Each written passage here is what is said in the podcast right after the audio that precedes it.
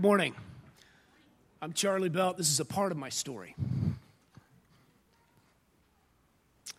As you may or may not know, it's my great honor and privilege to serve as principal at a local high school, Blue Springs South. On May 17th, just uh, six weeks back, I had the opportunity to do something that no high school principal ever wants to do sit in front of the local media, all of the local television stations, cameras, reporters, three local newspapers, and respond to some terrible things that had happened. Within a few days in May, racial slurs were written across the windows of a local barbershop in Blue Springs. And then a few days later, on a student's lab papers at Blue Springs South. These seemingly unrelated incidents of terrible harassment, discrimination, vandalism, and racism resulted in hurt, anger, sadness, disappointment, frustration. And much of that emotional energy from students, some parents, and some, some even staff was directed at the school, the administration, and me specifically. Thus, the press conference. These incidents had brought out memories of years of racist incidents for some of my students, parents, some that had occurred at schools, some that were in neighborhoods that we all live in. And though it wasn't directly stated, I really believe that our nation's recent struggles with tragedies like Ferguson influenced the thoughts and feelings of everyone involved. And even the divisive political culture that we lived through last fall in the election cycle had its role to play in this moment. So, in the days and weeks since this summer, after these acts of racism in Blue Springs, and at my school specifically, I've been pondering and struggling with questions like these. Maybe you've done the same in different moments in your life. Why do I feel so powerless to help? Why do I feel like the villain? Middle aged white guy? Why am I asked to defend the honor and integrity of our really good high school, South? And how can I help bridge the lack of understanding between all the sides involved? How in the world can it be 2017 and these things, these terrible acts of racism still go on? How could that be? How could just a week later LeBron James have his front gate in Los Angeles spray painted with the N word as well? How could that happen? One of our most famous and powerful athletes of our generation. How can I display and exemplify compassion, understanding, action, instead of defensiveness and divisiveness, protection? In my position, how can I truly expect to fix this problem of racial tension and lack of acceptance if it's been ingrained in our nation's history since its very beginnings? And for that matter, part of the human existence since the beginning of time. And yet, despite all those questions that are impossible to answer, despite all of the emotional energy, despite of the, the, the, struggle and the questions and the daily grind, even over the last six weeks during the summer of this issue, yet, from the moment that an assistant principal let me know that we had a racial slur written across a young student's paper, and throughout the difficulty of the hours of investigation and questioning, all of the meetings, the hard emotions, the anger, even the press conference moment. Yet, during all of that, there has been no doubt in my mind, in my soul, and in my heart from the very beginning.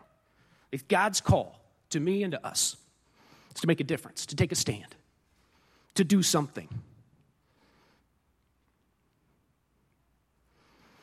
to counter these senseless acts of division, divisiveness, racism, discrimination, harassment, ugly evil. And I fully believe that this response in me, this call, this feeling in my heart, mind, and soul has been encouraged, inspired, led by you in this church, Lakeland, living it out, witnessing to God's love and His gospel message as it flows through redemptive communities Prodeo, Anapra, Haiti, China, Liberia, the Hope Center, 20 minutes from here. There's been no doubt in my mind, I have an opportunity, we each have an opportunity to, to make a difference for good, for love, for the gospel. And I hope and pray that I continue to take full advantage, that I do not shrink back, but I take a stand for love and joy and peace and patience and kindness in my current circumstances. From the school's perspective, We've applied the most serious disciplinary consequences in this issue, and we have an opportunity to bring healing and hope. This fall, we'll partner with the United States Department of Justice in a program that will empower 75 to 100 student leaders at our school to help the community forward to tackle these issues of racism and discrimination and hatred and un- lack of understanding. And in my hope and in my heart and soul, we will spread love, joy, peace, patience, kindness, gentleness, the gospel of our Lord Jesus Christ. Charlie Belt, that's part of my story. Thanks.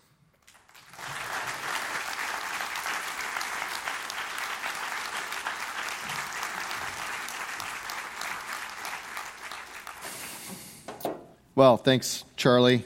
Um, if you can't tell, it's hard for Dr. Belt to, to um, have to do that. Uh, I suggested that he do it because I thought it would be good for him, um, which hopefully it is, and of course, good for us. We are talking about love this morning, and this morning of the entire Summer of Love theme and the fun that we're having with it, this morning is probably our most serious morning uh, because love is not just a happy, you know, then I saw her face feeling. It's actually all about that cross over there, and that's why it gets serious. So we turn to Scripture. If you brought your Bible or if you have it on your phone or whatever, we're in Acts, the Acts of the Apostles, chapter 2. Acts of the Apostles, uh, Acts chapter 2, verses 37 through 47. Acts 2, 37 through 47. I believe we'll have it on the screen as well. So we turn to Scripture. Now, when they heard this, that's a crowd, by the way. When they heard this, they were cut to the heart, and they said to Peter and to the other apostles, Brothers, what should we do? Peter said to them, Repent and be baptized, every one of you, in the name of Jesus Christ, so that your sins may be forgiven. And you will receive the gift of the Holy Spirit, for the promises for you and for your children, and for all who are far away, everyone whom the Lord our God calls to him. And he testified with many other arguments and exhorted them, saying, Save yourselves from this corrupt generation. So those who welcomed his message were baptized, and that day about 3,000 persons were added. They devoted themselves to the apostles' teaching and the fellowship, and to the breaking of the bread and to the prayers. Awe came upon everyone, because many wonders and signs were being done by the apostles. All who believed were together and had all things in common. They would sell their possessions and goods and distribute the proceeds to all as any had need. Day by day, as they spent much time together in the temple, they broke bread at home and ate their food with glad and generous hearts, praising God and having the goodwill of all the people. And day by day, the Lord added to their number those who were being saved. Acts chapter 2. This is how the very, very first followers of Jesus, the very first church, behaved after the resurrection of Jesus Christ and his ascension. This is what it looked like for the church to be the church. This picture, this snippet right here is the gold standard for the church. This is what it's supposed to be right from the very beginning. And then here's the Apostle Paul writing a few years later after the Acts of the Apostles. Here's Paul's comment on the whole thing, teaching about what the church should look like, and he had been living in it. Out of Galatians chapter 3, sorry to go through the scriptures fast if you're trying to follow along. Galatians chapter 3, verses 26 through 28. For in Christ Jesus, you are all children of God through faith. As many of you were baptized into Christ have been clothed with yourselves with Christ. There is no longer Jew or Greek. There is no longer slave or free. There is no longer male and female, for all of you are one in Christ Jesus. Clearly, Christians were behaving different, radically different after the resurrection, different from the culture surrounding them. There was an entirely new social structure suddenly bursting forth upon the Christian uh, group called the church slave and slave owner, rich and poor, men and women, Jew and Gentile. Different ethnic groups were now equal and one in the church. Can you imagine slave and slave owner now breaking bread together? Can you imagine 2,000 years ago the cultural differences in the Middle East? Haves and have nots and what was going on there? This was radical. This was all about love. This was what they were saying, where the kingdom of God was near and in their midst, just as Jesus had said. Clearly, Christians were doing things different. Paul understood that the new family of Jesus followers would not look like the old segregated society around them, even within Judaism. Because of Jesus' victory on the cross and the resurrection, a victory over the present powers driven by fear and greed and chaos and competition and hatred and violence, the church could be like heaven on earth. The kingdom of God was near and in your midst. Just as Jesus had taught his followers to pray, and as we will pray before we even come to the table today, this very morning, as all Christians have been taught to pray throughout the generations. Father, your kingdom come, your will be done on earth as it is in, in heaven. Whatever's in heaven, on earth. Paul puts it this way when speaking about the Jews and the Greeks and the righteous and the pagans out of Ephesians chapter 2. I'm bombarding you with scriptures just to show you this is a very prevalent theme within the New Testament. For as he, talking about Jesus, for as he is our peace, in his flesh he has made both groups into one. He's broken down the dividing wall. That is the hostility between us, that he might create in himself one new humanity in place of the two, thus making peace and might reconcile both groups to God in one body through the cross, thus putting to death the hostility through it. If you don't catch the drift, if you think this was simply talking about those saved people, it's certainly true about them. Those saved people included everyone, all sorts of diversity, you might call it. This was the original political correctness, except it had nothing to do with politics. It had everything to do with the church of Jesus Christ. It's us who've come up with our snappy terms to label things. Back then, they just called it love. You see, everyone, the church ought to be the shining example of heaven here on earth. The church ought to be this gathered people that reflects the family of God.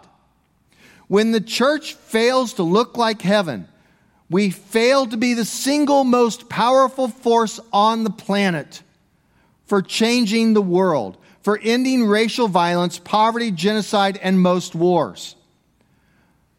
I was taught when I was at KU by a TA, a teaching assistant in a sociology class, Sociology 504. How can I forget it? That religion was the cause of all war, quoting Karl Marx. And something in my Bible upbringing said to me, no, no, no, no. Religion is not the cause of all war. Have and have nots, economic differences, disparities, poor people and rich people is the cause of all war.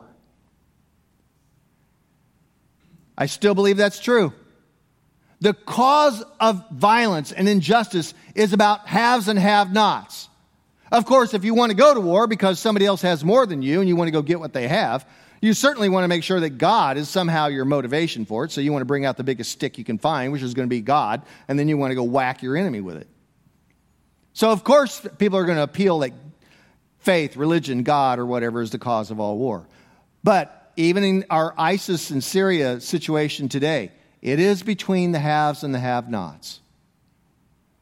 And I'm sure after church we could have a huge discussion about the core roots of all of the issues in the Middle East. You see what's at stake here, everyone. This is the soul of the church. Love your neighbor as yourself. This is where salvation gets its legs and gets up to walking speed. This is what it looks like. But unfortunately, our own culture tells us hopelessly that racism is here to, stay, that it's just a given, that it's just a part of things. And what can we do about it? And then we all shrug our shoulders and go back to our life, especially if you're a person of privilege because it's not really costing you anything. So here we are, left this very morning, really, with two churches in America, as Dr. King said so many years ago. And it isn't just preaching style and music style, although that's certainly a part of it because there are cultural differences. The reason why the church is separated is really back to the haves and the have nots. No white person in America wants to trade places with an African American person. That's very clear. Many years ago, a study was done. It was a very simple study, and here it was. A survey asked young black men and young white men, and the question was asked, how much money would it take for you to change races? The black men said, nothing. I'll do, I'll become white for free. You don't need to pay me anything. The white men said, at least $1 million for me to become black. I wonder what the price is these days. A few years ago, I visited the state of Mississippi. I went to Jackson, Mississippi. I was there on church business, and I was staying with a wealthy young white business owner. Nice home, nice cars. They're very polite, very southern. I'm not really used to southern culture. I was actually flying in from Pasadena, where we were living at the time, so it was quite a shock. We were driving by some shanties uh, on the way through Jackson. And by shanties, I mean they were wooden one room shacks where you could see underneath it. They were like on stilts with a couple of cinder blocks uh, to step up into the house with a tar paper roof and some clapboard uh, siding. Outside in front were some little African American children playing in the dirt without much. And I was trying to figure out what was going on, and so I asked my host, who was driving, not wishing to offend them since they were hosting us, and I said, So uh, I asked what I thought was the polite question So, how's the race issue down here in Jackson, Mississippi? And he answered me very succinctly and very uh, bluntly, and he simply said this It's not a problem. Not as long as they stay where, where they are and we stay where we are. And at that moment, it broke my heart. Because I knew that's what had been going on for hundreds of years. And moreover, it broke my heart because deep down inside, I realized that I'd been living out that same idea. As long as I don't feel any problem, what's the problem?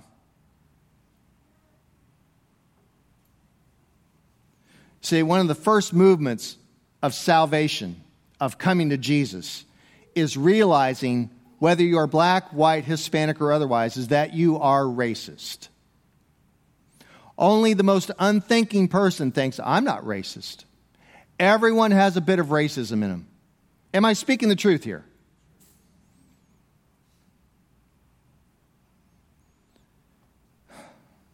Now, if you were standing out there in that dirt and you were one of those small African American children in Jackson, Mississippi, and you saw the nice white people driving by in their nice big SUV, what emotion would you feel? Jealousy? Do you want an SUV? Maybe. Greed? Possibly. But more likely, the most dominant feeling that you would have if you began to think about it would be anger. African Americans are angry because of the hypocrisy. Because on one hand, white people proudly recite the creeds of the country that all people are created equal and are entitled to life, liberty, and the pursuit of happiness, but they are not living out the desirable life. And they're not free. And they're not pursuing happiness. And that makes people bitter and angry and hopeless. Inner city, and I know I'm talking about a specific type of African American, so please forgive me for not for lumping everything together. I don't I can only talk about one thing at a time here. Inner city African Americans are angry because they cannot get ahead. Anglos believe the answer to the race issue lies in individual effort. You just need to get off your rear and apply yourself and find a job. Take some initiative. Top stock, top stock stop talking strange or to start talking appropriately. Buy into the system, get a job, and get some self respect, and that will solve your problem. How come you're not doing that? Authors Michael Emerson and Christian Smith, sociologists, believe the problem and the solution comes out like this in an equation.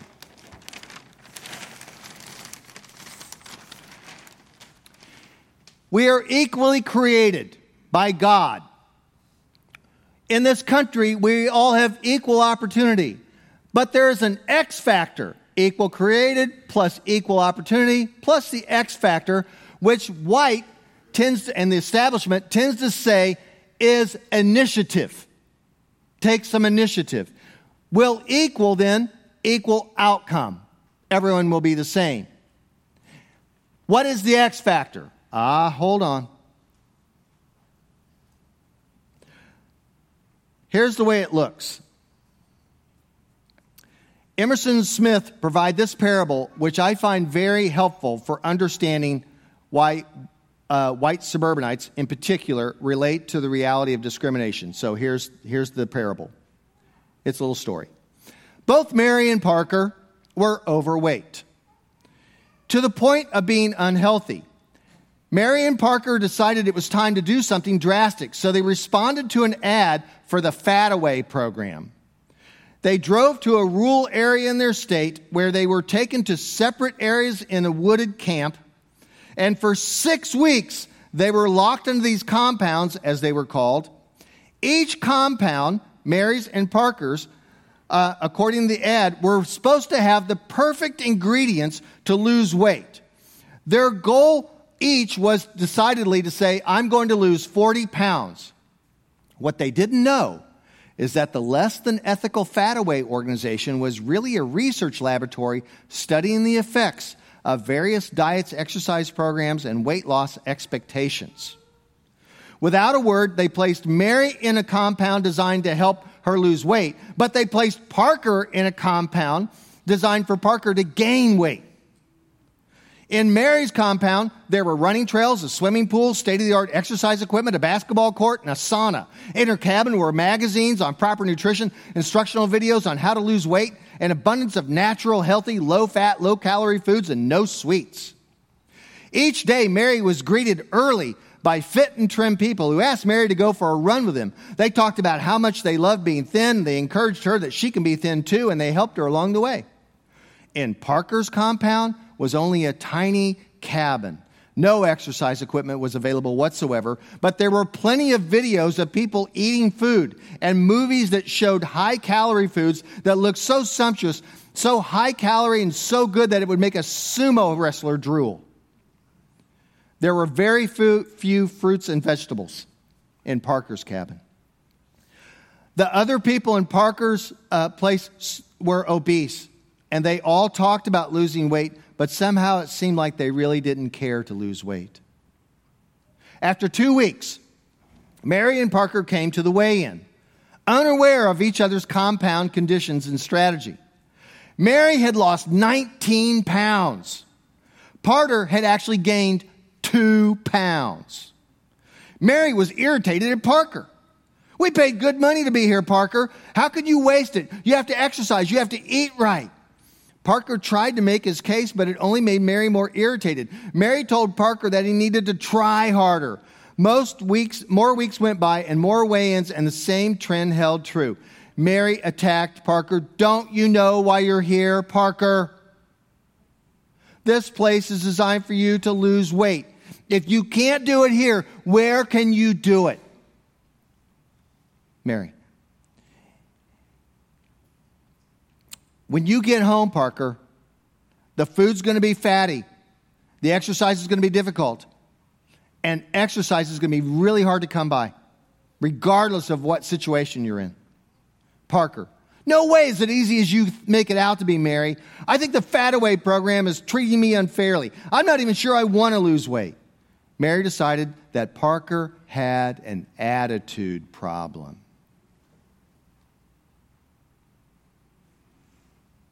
But what Mary failed to see, because she wasn't told, was the vast difference in the environments and the vast structural conditions. The system was against Parker.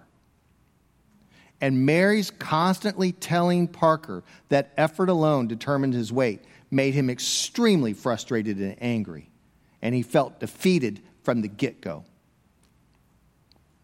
Yes, individual effort, initiative is important. But what the real X factor is, is a system that is stacked against you.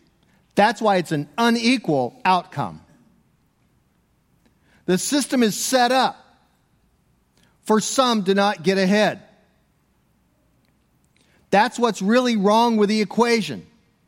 There are not equal opportunities, even though we are created in the sight of God to be the same. So, Lakeland, we have to decide because of that cross, because the banner over us is Jesus, because of love your neighbor, we have to decide what will we do? Not just to alleviate our guilt, because I'm not here to guilt you this morning. If you have some guilt, it's okay. It's a healthy guilt. If you have bad guilt, then it's shame on me. What do we do? To bring it down to a private, individual response? The answer is easy, but hard to habituate and put into life. It's simply this, as everything is in life, by the way. Do you have some friends of different color in your life? Do you have significant relationships in your life of somebody of a different ethnicity? This is what this is how we go after racism. What Emerson and Smith found is that people changed not because of some preacher up there with fancy charts and doing some what I'm doing right now. What really changed people was actually having friends and relationships. When Emerson and Smith asked people, How do you understand that blacks are being discriminated against? They said, Because I have a relative who is African American, because I have a friend, I have a coworker, and I've heard their stories. They stopped saying, Hey, they just need to take more initiative and take advantage of what's, what's out there. They began to understand that the real X factor is a whole system set up what if you were in the inner city and you'd never ever seen an alarm clock? You had no idea that you were supposed to get up at six in the morning and go to work because you'd never seen it before. What if you'd never seen anyone married, like I saw years ago down at the Hope Center down at Linwood? Not one student had ever seen a marriage, particularly a Christian marriage. Children shuffled around every four to six months from auntie's house to grandma's house back there. No stability. No male was around because they felt bad because they didn't have a job. They couldn't provide for their kids and family. Why would they want to stick, stick around and feel shamed?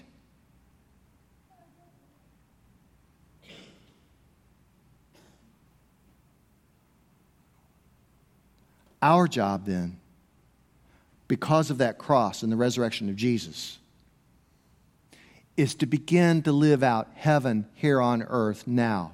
Because, folks, I'm going to tell you, I'm going to tell you that when you get to heaven, it's going to look different. Okay? You know, eh, have you thought about the numbers on this whole thing? Have you run the numbers on heaven? Yeah? Are you, are you thinking this through with me, right? Because as Revelation says, the last book in the Bible, Revelation chapter 9, uh, chapter 7, verse 9 says, There is a great multitude that no one can count from every nation, all tribes and people and language standing before the throne of God. Long before any talk of diversity and multiculturalism and blah, blah, blah, you see a countless ocean of faces in heaven standing before the throne of God at the banquet table of Jesus with the, the, the, the, the chalice raised white, brown, dark brown, cinnamon, light brown, reddish brown, mixed white brown, people of all different races. Heaven is some version of brown, folks.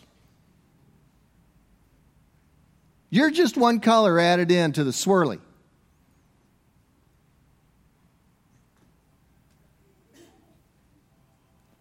So we might want to start living like that now.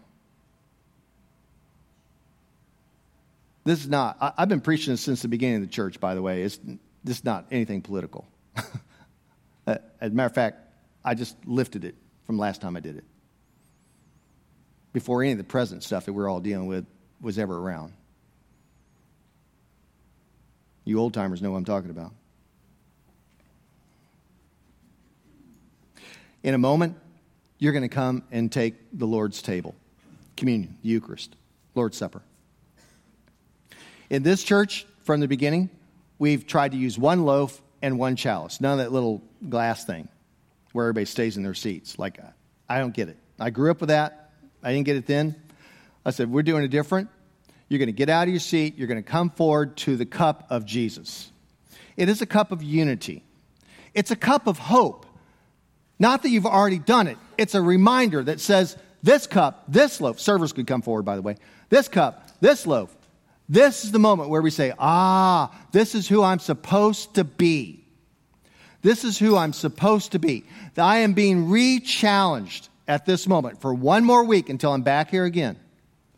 Who I'm supposed to be. Every week, that one cup, that one loaf is supposed to say, You're one. You're all one people. You're going to have to lay all that other stuff aside. Because on the night when Jesus was betrayed, he took a loaf of bread, and after he'd given thanks, he broke it. And he said, This is my body, this is for you. Do this in remembrance of me. And in the same way, he took the cup after supper, saying, This is the cup of the new covenant in my blood. Do this as often as you drink it in remembrance of me. For as often as you eat this bread and drink this cup, you proclaim the Lord's death until he comes again. This is a remembrance the nuance of remembrance is not way back when, 2,000 years ago. Remembrance means remember now. It's right now. Remember that Jesus is present now. That you're going to walk out with Jesus into the world, back to work, back to school, back to your jobs, back to your hobbies, back to your neighborhood. Jesus is with you. That's what we're proclaiming. Now, if you're not into that, then stay seated. It's Lakeland. It's fine. You can stay in your seat. We have people do that all the time. But that's what the rest of us here are all about. That's what we're doing. Would you stand with me, please, as we pray the way Jesus taught us to pray, thinking particularly about that first line about heaven here on earth, thereabouts. Pray with me, please. Our Father in heaven, hallowed be your name. Your kingdom come, your will be done on earth as in heaven. Give us today our daily bread. Forgive us our sins as we forgive those who sin against us. And save us from the time of trial and deliver us from evil. For the kingdom, the power, and the glory are yours, now and forever. Amen. And therefore, everyone, we proclaim the mystery of faith that Christ has died, Christ is risen, Christ will come again. Christ, our Passover, sacrificed for us. The gifts of God for the people of God. Each day may Jesus Christ be as real to you as this food and drink. Come whenever you're ready, tear off a piece of the bread, dip in the chalice, eat it, and return to your seat in prayer. Let's get out of here with the Celtic blessing. So, open your hands up like God's going to rain down on you, yeah? And join me. May the peace of the Lord Christ go with you wherever he may send you. May he guide you through the wilderness, protect you through the storm. May he bring you home rejoicing at the wonders he's shown you. May he bring you home rejoicing once again into our doors. In the name of the Father, the Son, and the Holy Spirit, go in peace.